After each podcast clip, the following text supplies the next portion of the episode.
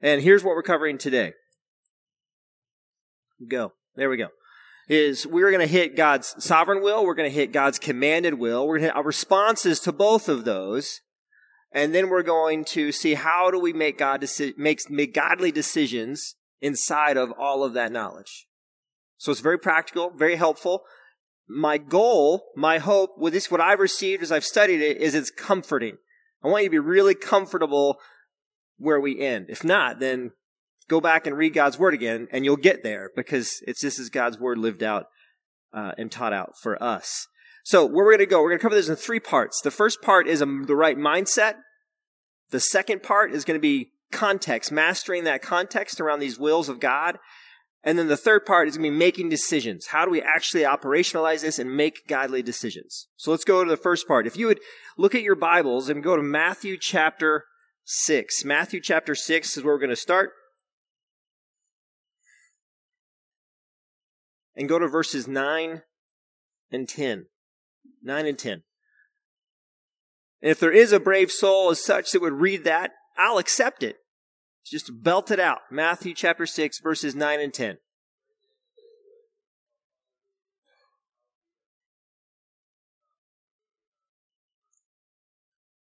Thank you very much. Right? So there are three aspects to the right mindset as we start with how do we understand this thing called the will of God? And the beginning of Christ's modeled prayer to us helps us set that mindset. And there are three components there. The first one is, hallowed be thy name.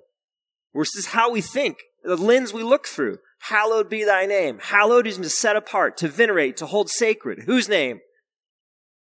God's name, right? It's thy name. You could have been sarcastic and said your name. No, it's God's name. Hallowed be thy name, right? We're, we're setting out God's, our whole mindset is to think God's name is set high above every other idea that I've got.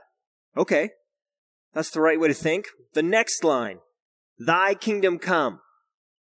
And the idea behind that is not recognizing, not solely recognizing, yes, I want God's kingdom to come, because what a glorious day that will be. We were just talking about that the other night. That's going to be amazing. When God's kingdom is here, Christ is reigning on earth.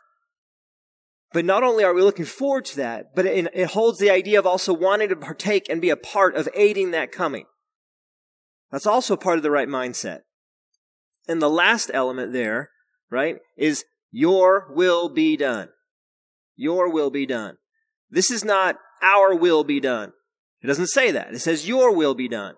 It's not a shared idea like, hey, on Wednesdays it's me and you get the rest of the days of the week, I'll do your will. It's not that. There is nothing like that. It's your will be done. We have been purchased, lest we forget, right? Purchased by Christ's blood. We are now no longer slaves to unrighteousness and sin, but we are slaves to righteousness in Christ. We have to think the right way before we can even start going, what is God's will for my life? Otherwise, we're thinking, what's my will for my life? And does God say that's okay? And do we see how that's backwards? So we can't think like that. We have to be thinking a different way. Christ gives us the best example in the Garden of Gethsemane when he's praying the night before his arrest, of his arrest, right? He's about to go through the crucifixion. He's about to take on all of God's just wrath towards sin for humanity, which is this amazing gift to us. And what does he ask God when he's praying to God? Matthew 26, verse 42, he says, it says, He went away again a second time and prayed, saying, My Father, if this cannot pass away unless I drink it, your will be done.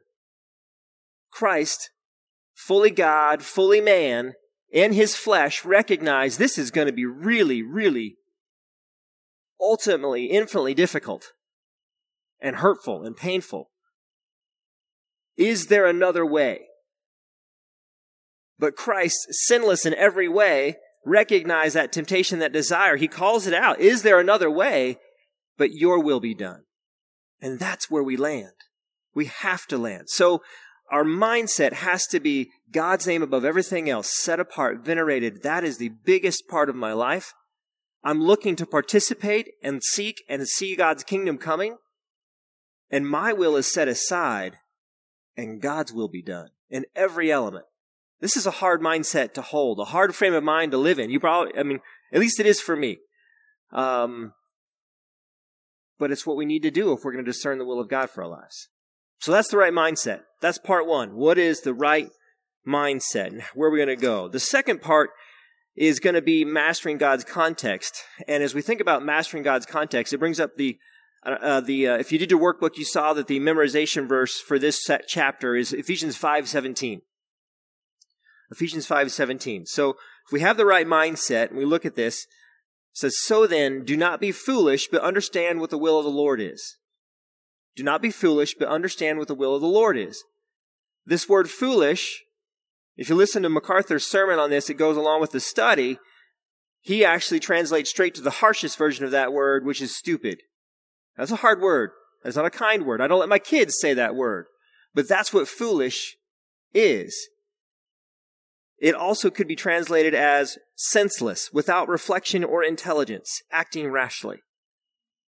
That's what we're doing if we don't understand what the will of God is. And Paul, in the letter, his letter to the Ephesians, says, don't be that way, but rather, instead, understand what the will of the Lord is. And so that's what we're, that's why we're going to jump into this context of what is God's sovereign will? What is God's commanded will so that we cannot be foolish and we can make good decisions. So that's where we're running and uh, that concludes the first part. So going into the second part, mastering God's context. God's sovereign will is where we're running, and you have a lot of slides in your packet, and so they're there for you. So um, most most of it's all printed out, right? So let's define God's sovereign will. This is I'm going to read it from the study. It says it's a purpose for all of His creation. He has a plan or a will for each of us. And though we often make His will more difficult to respond to than it really is, His will involves his ultimate, complete control over everything. This is his sovereign will. Ultimate, complete control over everything.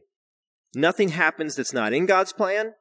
And if you want to know God's sovereign will, we look backwards in time. History is the unfolding of God's sovereign will where you can know it. He's given us everything we need to know in life, life and godliness, Peter writes.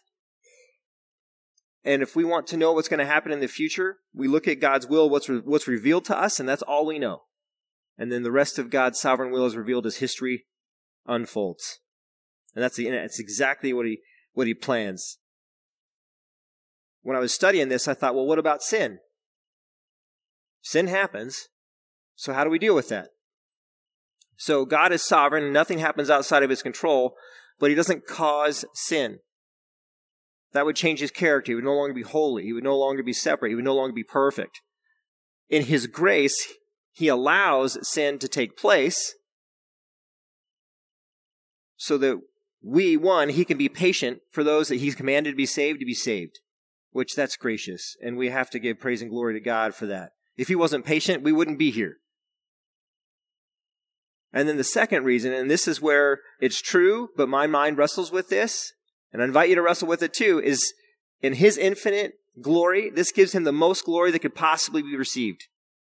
Is when you set up the darkness of sin and you set up the glory of God, this highlights him the most. But nothing changes his will. Nothing can at all thwart or get in the way or hinder what he has accomplished. He's outside of time, he's infinite, and he works around our sin in a ultimately I don't understand way to where we can still make progress through life and his will isn't hindered. So a couple verses to support this idea of God's sovereign will that can't be changed. Isaiah, Isaiah 14:24 is one of them. It says, "The Lord of hosts has sworn, saying, Surely, just as I have intended it, it has happened, and just as I have planned, so it will stand." Again, you can't thwart it. Just as God intended, it happens. Just as He planned, it stands. Isaiah 46, 9 to 10 echoes those thoughts. It says, Remember the former things long past, for I am God, and there is no other. I am God, and there is no one like me, declaring the end from the beginning, from ancient times, things which have not been done, saying, My purpose will be established, and I will accomplish all my good pleasure. That's who God is. That's the God of the universe. That's who loves us. That's who guides us. That's who cares for us and he's going to show us that he is sovereign over a lot of aspects. We're going to go over multiple aspects creation, nations, governments, individuals, salvation, sanctifications, and the smallest details of life. And I'm going to show you in Scripture that God is sovereign over all of those things. So it's going to be somewhat of a race because there's a clock. So over creation.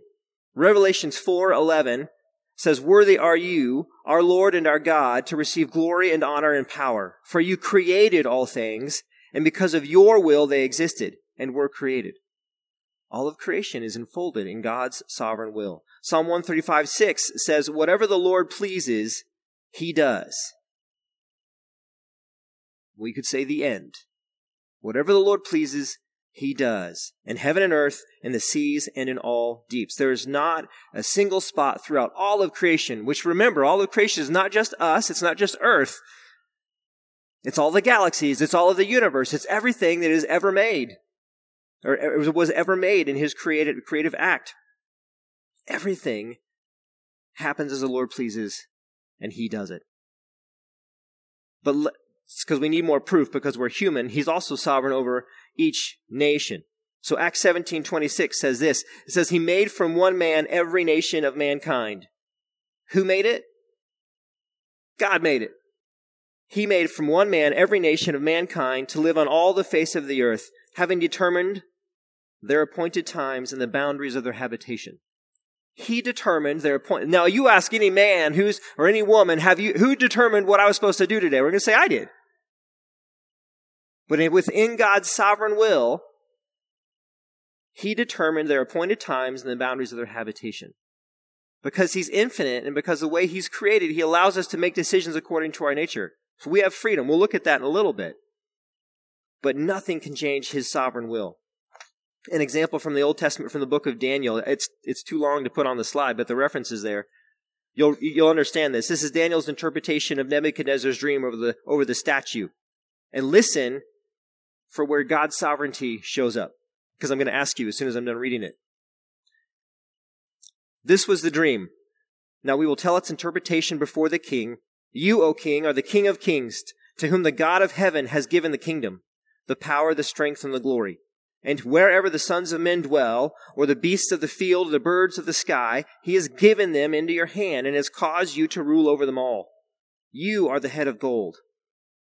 After you, there will arise another kingdom inferior to you, and then a third kingdom of bronze, which will rule over all the earth. Then there will be a fourth kingdom as strong as iron, inasmuch as iron crushes and shatters all things, so, like iron that breaks in pieces, it will crush and break all these in pieces.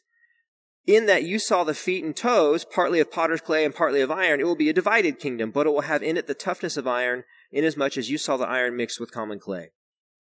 As the toes of the feet were partly of iron and partly of pottery, so some of the kingdom will be strong and part of it will be brittle. And in that you saw the iron mixed with common clay, they will combine with one another in the seed of men, but they will not adhere to one another, even as iron does not combine with pottery. In the days of those kings, the God of heaven will set up a kingdom which will never be destroyed, and that kingdom will not be left for another people. It will crush and put an end to all these kingdoms, but it, it will itself endure forever. Inasmuch as you saw that a stone has cut out of the mountain without hands, and that it crushed the iron, the bronze, the clay, the silver, and the gold, the great God has made known to the king what will take place in the future. So the dream is true, and its interpretation is trustworthy. In that section of Daniel, where do you see God's sovereignty, his sovereign will?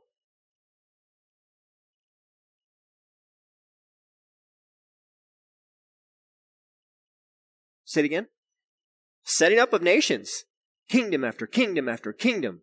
God is setting them up. In verse 37, he says, To whom the God of heaven has given the kingdom. Daniel's re- re- re- interpreting this dream to Nebuchadnezzar, and he says to Nebuchadnezzar, the person that could just end him in a snap as far as his human life goes, God gave you this. In verse 44, is when then this Daniel interprets and predicts that God is going to set up a final kingdom, which will never be destroyed. And in verse uh, 46 at the end, it says, The great God has made known to the king what will take place in the future. God's sovereign will cannot be thwarted, and it's over creation and it's over nations. It's also over governments. And this is a familiar verse to us, Romans 13.1. We've looked at it a lot Maybe some of you have looked at it a lot over the last couple two years when government and its existence has done more than we thought it would do. Uh, but verse 13.1 says, Every person is to be in subjection to the governing authorities, for there is no authority except from God, and those which exist are established by God. Every government is established by God. Nothing happens outside of his sovereign will. And then you ask the question, well, what about the bad governments? Nothing happens outside of God's sovereign will. He is working out his purposes through people who are sinful to his ultimate glory. to save those who he has commanded to save, and to receive the most glory. And speaking of those people, he's also sovereign over all of us as individuals. Psalm 139:16 says, "Your eyes have seen my unformed substance. No one has seen that except God, our unformed substance. His eyes have seen my unformed substance. In your book were written all the days that were ordained for me, when as yet there was not one of them." In our unformed substance state, before we were there, all of our days were written, everything that God has ordained for us. In James chapter 4, 13 to 15, James writes, Come now, you who say, Today or tomorrow we will go to such and such a city and spend a year there and engage in business and make a profit. Yet you do not know what your life will be like tomorrow. You're just a vapor that appears for a little while and then vanishes away. Instead, you ought to say, If the Lord wills, we will live and do this or that. James recognizes that God is sovereign over everything that we do and we need to do our best to fall underneath that. He's also sovereign over our salvation, which we know, right? Ephesians 2 1 to 3, which is not on the slide, tells us we're dead in our trespasses, and there's no way at all, according to our pre saved nature, our sinful nature, that we would ever choose God. So it has to be a part of His sovereign will that we would choose Him. Otherwise, we wouldn't, which is why Ephesians 1.11 is so amazing. Because it says, also, we have obtained an inheritance having been what? Predestined from where? According to his purpose, who works all things after the counsel of his will. Not our purpose, not our will. We're not in there at all. But he's sovereign over even our salvation. James 1:18 says, "In the exercise of his will, he brought us forth by the word of truth, so that we would be a kind of first fruits among his creatures." And John chapter 1 verse 13 says it very clearly. It says, who were born not of blood, nor of the will of the flesh, nor the will of man, but whose will? But of God. Salvation is an act of God's sovereign will. You're going to pick up multiple themes as we go through this morning of, hey, we talked about that a few weeks ago. This is a culmination chapter in many, many, many ways. But not only is he sovereign over our salvation, he's also sovereign over our sanctification. And you might be thinking, but wait a minute. I'm supposed to be a part of that too, and that's true. We'll get there. But God is sovereign over our sanctification. Philippians 1 6 says, For I am confident of this very thing, that he who began a good work and you will perfect it until the day of Christ Jesus. Not confident that, hey, you'll make it there somehow. No. Which, how much comfort comes from God's sovereign will? He is going to work through us to perfect us, for, be ready for Christ Jesus.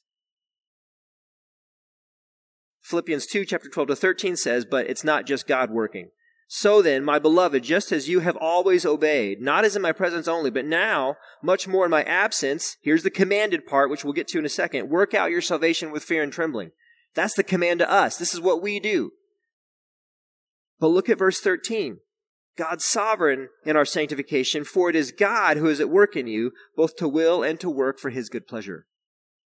God's sovereignly working in us to accomplish these things. What confidence! Praise the Lord. As we looked at First Peter coming up as our next study, God is also sovereign in our sufferings. He provides those to us. First Peter 3:17 says, "For it is better if God should will it so that you suffer for doing what is right rather for doing what is wrong." And First Peter 4:19 says, "Therefore those also who suffer according to the will of God shall entrust their souls to a faithful Creator in doing what is right. He does sovereignly in His will put us in tested scenarios, trial scenarios where we suffer. The sermon that MacArthur wrote that we that the study pulled from brings out this idea of collisions. If you're living within God's sovereign will, you're living within God's commanded will, you're going to be different from the world. You will. You're going to be living out the gospel. You're going to be sharing the gospel. You're going to look very different than the people around you that don't know and don't follow God. And he uses this idea of collisions. Then sometimes a collision is like a slight bump in a line. You don't notice it and you move on. Sometimes it's a major collision and someone's going to persecute you. And we see that around the world, that whole range. And so that is part of God's sovereign will. And he's even sovereign over the smallest details of our lives. Matthew 10, chapter 29, excuse me, Matthew chapter 10, 29 to 31 I love this. He says, Are not two sparrows sold for a cent? And yet not one of them will fall to the ground apart from your Father, but the very hairs of your head are all numbered. So do not fear. You are more valuable than many sparrows. He's sovereign over every aspect. Proverbs 16:9 says, "The mind of man plans his way, but the Lord directs his steps." Isn't that a great hopeful proverb? I admit that sometimes that's a frustrating proverb because you had a pretty good plan that you liked and now it's going a different direction. But God, who is perfect and holy, has a sovereign will and plan for our lives, and He won't let us go wrong. We can't break it. I find a ton of comfort there. So let's summarize God's sovereign will. It's only known to God except what He reveals when we use the idea of history. History reveals God's sovereign will. It can't be resisted or thwarted. I've said that a couple times, and Job helps us. Chapter 42, verse 2, God says, or excuse me, Job says, I know that you can do all things, and that no purpose of yours can be thwarted. And if you remember those chapters of Job, God proves why he's the one that is sovereign and in control over because he shows him creation and how everything bows underneath God's will. And Job responds rightly. There's no purpose of yours that can be thwarted. It controls every aspect of life, everything we have. And in Scripture, we are not commanded to know or discover what God hasn't revealed. That's not there. Which means we get to trust Him. Which again, praise the Lord, He's perfect and awesome and wonderful and wants only our good. Wants only our good. So that's God's sovereign will. That's half of mastering the context of God's will. So now we're going to move into the other part of God's will, which is His commanded will. So let me define that. God's commanded will is what's revealed throughout the Bible as laws or principles. It's the aspect of His will that we are accountable to because we know it or can know it, right? It presumes that there is a, since there is a God, there is a commanded will of God, it presumes this idea that we know it. See the memory verse for this chapter, Ephesians 5:17 understand and know the will of God. In the New Testament, this is illustrated in Colossians 1, 9, and 10. For this reason also, since the day we heard of it, we have not ceased to pray for you and to ask what?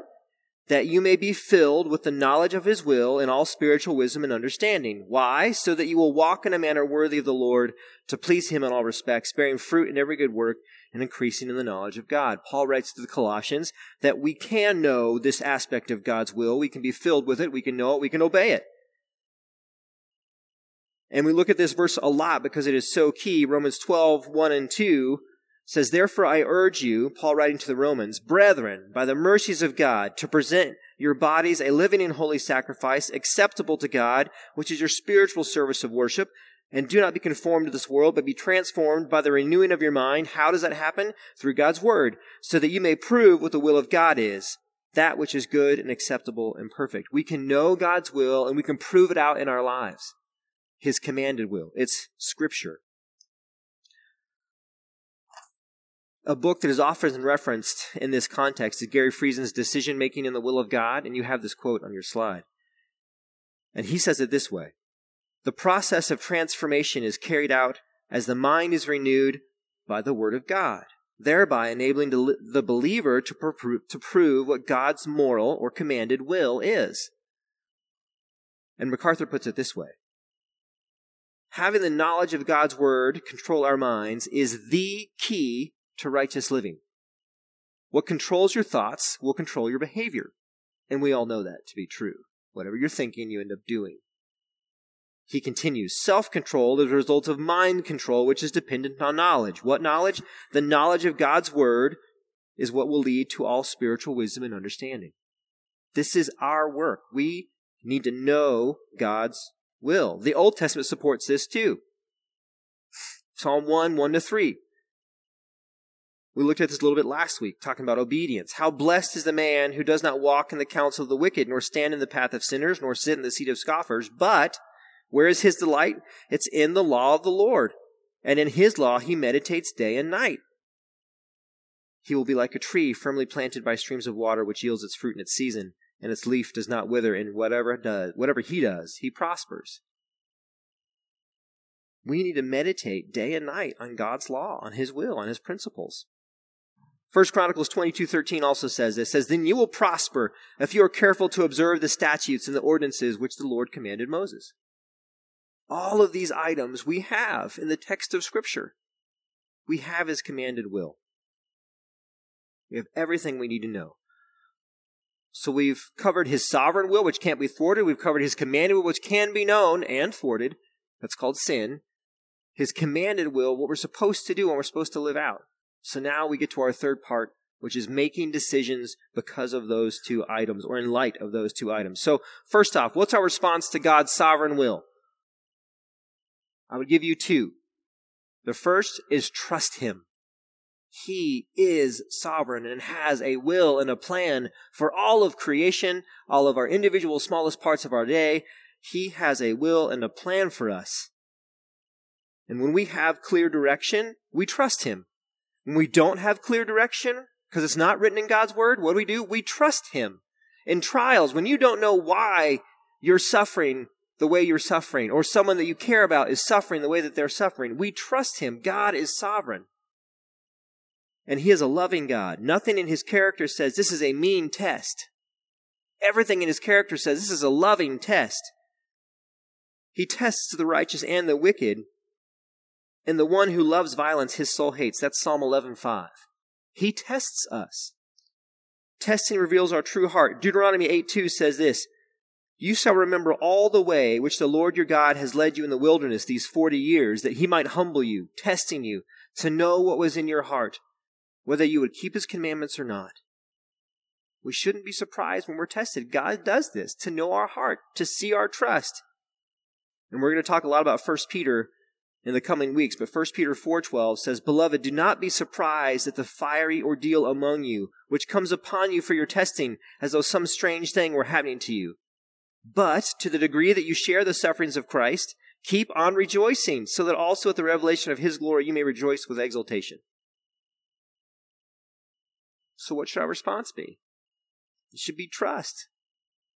And it should be like Proverbs 3 5 and 6 says not only trust in the Lord with all your heart, because why would you give a piece of it to somewhere else if God's sovereign? Trust in the Lord with all of your heart and not lean on your own understanding, and in all your ways acknowledge Him, and He will make your paths straight. Lest we fear, I don't know what God's future for me is. Well, what are we supposed to do? Trust the Lord, not lean on our own understanding, and acknowledge Him, and He will sovereignly make your path straight. He gets the most glory when we do this. In 1 Peter 4:19 says, "Therefore, those also who suffer according to the will of God shall entrust their souls to a faithful Creator in doing what is right." So one response is trust Him. The other response is praise Him. Because He's sovereign. And He knows what He has for you. And it's good. So praise is due his name because of it. But we also have a response to God's commanded will. And to God's commanded will, and every time I come to this point, there's a, a children's song that comes in my hand because it, it comes in my head because we covered trust. If you think children's Sunday school songs and trust and there it is, and that's what we're supposed to do: trust and obey. It if it's good enough for our kids, it's good enough for us, right? Trust and obey. That's what we're supposed to do. So God's commanded will, our response to Him is being obedient to everything in His Word and begin the process of aligning our will with His. We talked about the right mindset at the beginning, which is Thy will be done, Thy kingdom come, Your name be hallowed above everything else. The presumption here is that we are immersing ourselves, immersing ourselves in Scripture to know so that we can do. If you don't know, it's impossible. We have to know and obey God's commanded will. Now, we have some broad brushstrokes of God's commanded will through the fundamentals of the faith chapter that we're going to look at. And it also, uh, MacArthur's sermon on it did a really good job, but this encompasses the broad brushstrokes of God's will. One of them is to be saved. We talked about that. God's sovereign will is he saves people, but he also says in 1 Timothy 2 4, he says, Who desires all men, God, to be saved and to come to the knowledge of the truth. It's also his commanded will. Sovereignly he will save us, and he desires that all men come to the knowledge of the truth. He also commands once saved to be filled with the Spirit. You all familiar with this verse, Ephesians 5:18. He says, "And do not get drunk with wine, for that is dissipation, but be filled with the Spirit." Now this filling, this word filled, is not like your cup coming to the top and oh, it's full. It's not that filled. It's the opposite of the example he just gave early in the verse. Do not get drunk with wine. when someone is under the uh, influence of wine to the point of drunkenness or any alcohol, their whole, everything they do, thoughts, actions, deeds, words, everything that happens is because of the influence of that substance. So the example he's given us is be that kind of filled, but with the Spirit. The Spirit needs to dominate every decision that we make, every thought, every action that we take. That is someone that's filled with the Holy Spirit. And the cool part is, is that's part of the Holy Spirit's ministry in our lives. Christ said, someone's coming. He said he calls the Holy Spirit something. He says he is a helper. A helper is coming. And that's who the Holy Spirit is in our life. He nudges us. He convicts us of sin. That's what it is to be filled with the Holy Spirit. He also tells us, as you see on the slide, to be submissive. That's a command to submit. 1 Peter 2, 13 and 15. Submit yourselves for the Lord's sake to every human institution, whether to a king as the one in authority, or to governors as sent by him for the punishment of evildoers and the praise of those who do right. For such is the will of God, that by doing right you may silence the ignorance of foolish men. We've already talked about this idea of suffering, but he commands suffering as well. It's part of God's commanded will. You will suffer. 1 Peter 3, 17 to 18 says it. For it is better, if God should will it so, that you suffer for doing what is right rather for doing what is wrong. Suffering is a foregone conclusion. He commands us in our suffering to be doing what is right. For Christ also died for sins, once for all, the just for the unjust, so that he might bring us to God, having been put to death in the flesh but made alive in the spirit. The ultimate example of suffering in doing what is right. This suffering happens, like we talked about, because of these collisions of when our gospel, spirit filled, saved, sanctified lives interact with the world around us in the right way, according to God's commands, we will bump into people, which is God's sovereign will for us. To then his gospel is either shared or your acts obeying the Lord, right? Cause people to look and go, why are they like that? and they praise God in heaven. It's on purpose. And sometimes their reaction to us is going to be harsh. But his commanded will is also then, we looked at this a little bit earlier, alluded to it, is, I skipped something. There it is. It was all in the same thing. Is to be sanctified. 1 Thessalonians 4 3 says, For this is the will of God, your sanctification. That is, that you abstain from sexual immorality. This is the idea of being set apart, being holy, be separate from the world. Why and to what standard? To God's purposes and to God's standard. And he hits sexual morality because Paul helps us in 1 Corinthians chapter 6. You might want to write that down. At least it helps me. Why go straight to that? Why is that the one that is mentioned right off the bat to be sanctified in? 1 Corinthians chapter 6 verses 18 to 20 helps. Paul writes to the Corinthian church, flee immorality. Every other sin that a man commits is outside the body but the immoral man sins against his own body. Or do you not know that your body is a temple of the Holy Spirit who is in you, whom you have from God, and that you are not your own? For you have been bought with a price. Therefore, glorify God in your body. If we're to know God's will and to do it, we must be sanctified. And it starts with our inside. It starts with our morality, with our inside, and, and, and sexual morality is the one way in Scripture to where you are committing sins inside your own body against the Holy Spirit. We have to align to God's will. We have to know it. And then we'll reference Romans 12, 1 and 2 again, as you can see on the slide. We looked at it a couple times. But this part we're going to highlight presenting your bodies a living and holy sacrifice acceptable to God, which is your spiritual service of worship, and not being conformed to the will or to the world, so that we can prove out what it is. So think about this. If we're obeying these broad brushstroke commands, saved, sanctified, submitted, su- suffering, um, self-sacrificial, and, and I think I may have missed one. But if we're doing all of those, then we're not going to be conformed to the world. We're going to have a renewed mind. We're going to be able to make decisions that are within and in alignment with the will of God. And just like verse 2 of chapter 12 of Romans says, we will prove what the will of God is. It will work its way out of our lives.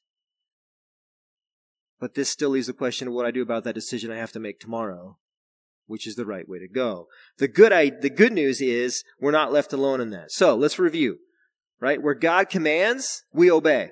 If it's written in scripture, that helps. You have to know scripture to know that, but if it's written in scripture, you can know what to do. You have to obey that. Well, the next question is, what if it's not written in scripture?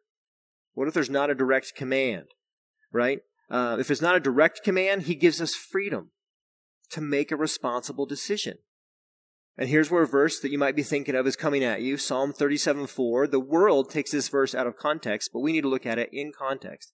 Psalm 37 4 says, Delight yourself in the Lord, and he will give you the desire of your heart. So note the order. What comes first? Whatever you want, you get. That is not what comes first. Delight yourself in the Lord is what comes first, which is what we've just been talking about. We're delighting ourselves in the Lord and everything He's commanded. That's what we meditate on day and night. That is our delight. So walk that through. If you're delighting yourself in the Lord and that's all you're thinking about of how to obey Him and how great He is and how I can submit to Him and how I can suffer for Him and what the gospel's done in my life and how I can praise Him, what are your desires going to be? They're going to be desires that line up underneath the commanded will of God. That's what they are. And if that's the case, then the rest of that verse, true, truthfully applies. And he will give you the desires of your heart. He's done that. We're delighting ourselves in the Lord, and now our heart has the desires that match his. And then we know in his sovereign will that he will bring those things to bear. And you're given that freedom to make a responsible decision. Make a decision. But you still might be thinking that's not enough. Uh, there's got to be more. Well, there is. Not only has he done that, but he's also given us wisdom to make decision, and wisdom in a couple different ways, right? So there's not a command. He gives us wisdom to choose, again, within his will, responsibly according to his desires. So some ideas about wisdom, Ephesians 5, 15 to 16. Be careful how you walk, not as unwise men, but as wise, making the most of your time because the days are evil. So now he's given you that added idea of is does that make the most of your time? Is that the best use of your time to accomplish God's purposes? And then, lest you think I'm still on my own, Proverbs in multiple ways says, gain counsel. Gain counsel. Proverbs 11:14 says, "Well, there is no guidance the people fall, but in abundance of counselors there is victory." Now, there's a presumption there that the counselors you're going to are also delighting themselves in the law of the Lord, because otherwise you'll get contradicting advice. And then Ecclesiastes 10:10 in the idea of utilize wisdom says, if the axe is dull and he does not sharpen its edge, then he must exert more strength. That is true. Wisdom has the advantage of giving success, meaning you would sharpen the axe and not exert more strength. So go gain wisdom. Ask for counselors and find them. You're not alone in making these decisions. And the last one, which is the most powerful thing that we have, is the reminder that when we are trying to make a decision, is to not forget God's sovereignty. And it says, And the Lord will sovereignly direct us. When we have chosen what is moral and wise, we trust our sovereign God to work all the details together for our good and growth in Christ's likeness. Don't forget Romans 8 28. You're making a decision. You know God's commanded will. You know He's given you freedom to make a decision according to His will. He's given you counselors to go to. And He says, You can't break my sovereign will. Romans 8:28 says, "And we know that God causes all things to work together for good, for good to those who love God, to those who are called according to his purpose." He'll guide us. He'll bring us to the right decision, and if we are making the best decision that we think we can possibly make in light of God's commands, what happens if it wasn't God's sovereign will for you to turn left as opposed to right? He's infinite. He will work you around to where you go left. There's a book in the bookstore, really small, a pamphlet called Found God's Will by MacArthur, and he shares a story of a missionary that wanted to be a French speaking missionary. He knew how to speak French, and he wanted to go to France to speak, to be a missionary there. He ends up in Quebec after time of struggling because he's trying to get into France. He can't, he can't, he can't. What's happening? I went through this whole list. I did everything right. God wanted him in a different place where they speak French and he landed in Quebec. God's will cannot be thwarted. It's good, and we can take comfort and sovereign and and, and um, comfort from that. So let me summarize. We've covered three key things. The first part was mindset. You have to have the mindset that God's will and His holy name is everything and is everywhere where I start. We have to start from there. The second part was mastering context. There's God's sovereign will, which cannot be thwarted, and there's God's commanded will that I have to know. And then the third part was making decisions. We can trust and obey God's commands to be spirit filled, to delight ourselves in Him, and to utilize wisdom and counselors to make the best decision that we can possibly make. But in the end, He gives us the freedom to choose and to just operate in faith. So let me close with a quote from MacArthur. He says, To be filled with the Spirit is to live in the consciousness of the personal presence of the Lord Jesus Christ, as if we were standing next to Him, and to let His mind dominate our life. It is to fill ourselves with God's Word, so that His thoughts will be our thoughts, His standards our standards, His work our work, and His will our will. Christ consciousness leads to Christ likeness. Let's go ahead and pray. Lord, we have spent the last 45 or so minutes talking about your will for our lives. And we praise you for being sovereign, for having a good plan for all of your creation, all of your people, all of the governments and nations, to the smallest details of our lives, and for part of that being our salvation, and for your character being patient to save all that you have intended to save throughout time. And Lord, we pray this morning that you would receive glory from us for that, the most glory that you can possibly receive. But Lord, we also praise you for giving us our your commanded will. We know what you want us to do. You've revealed it on your pages of Scripture.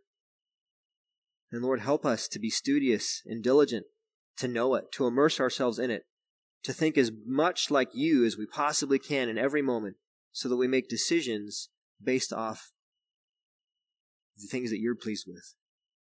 And Lord, we thank you so much and take great comfort that you've given us your help with the Holy Spirit to help us in these things. And Lord, that you are sovereign and nothing can change your goodwill. We pray these things in Jesus' name. Amen.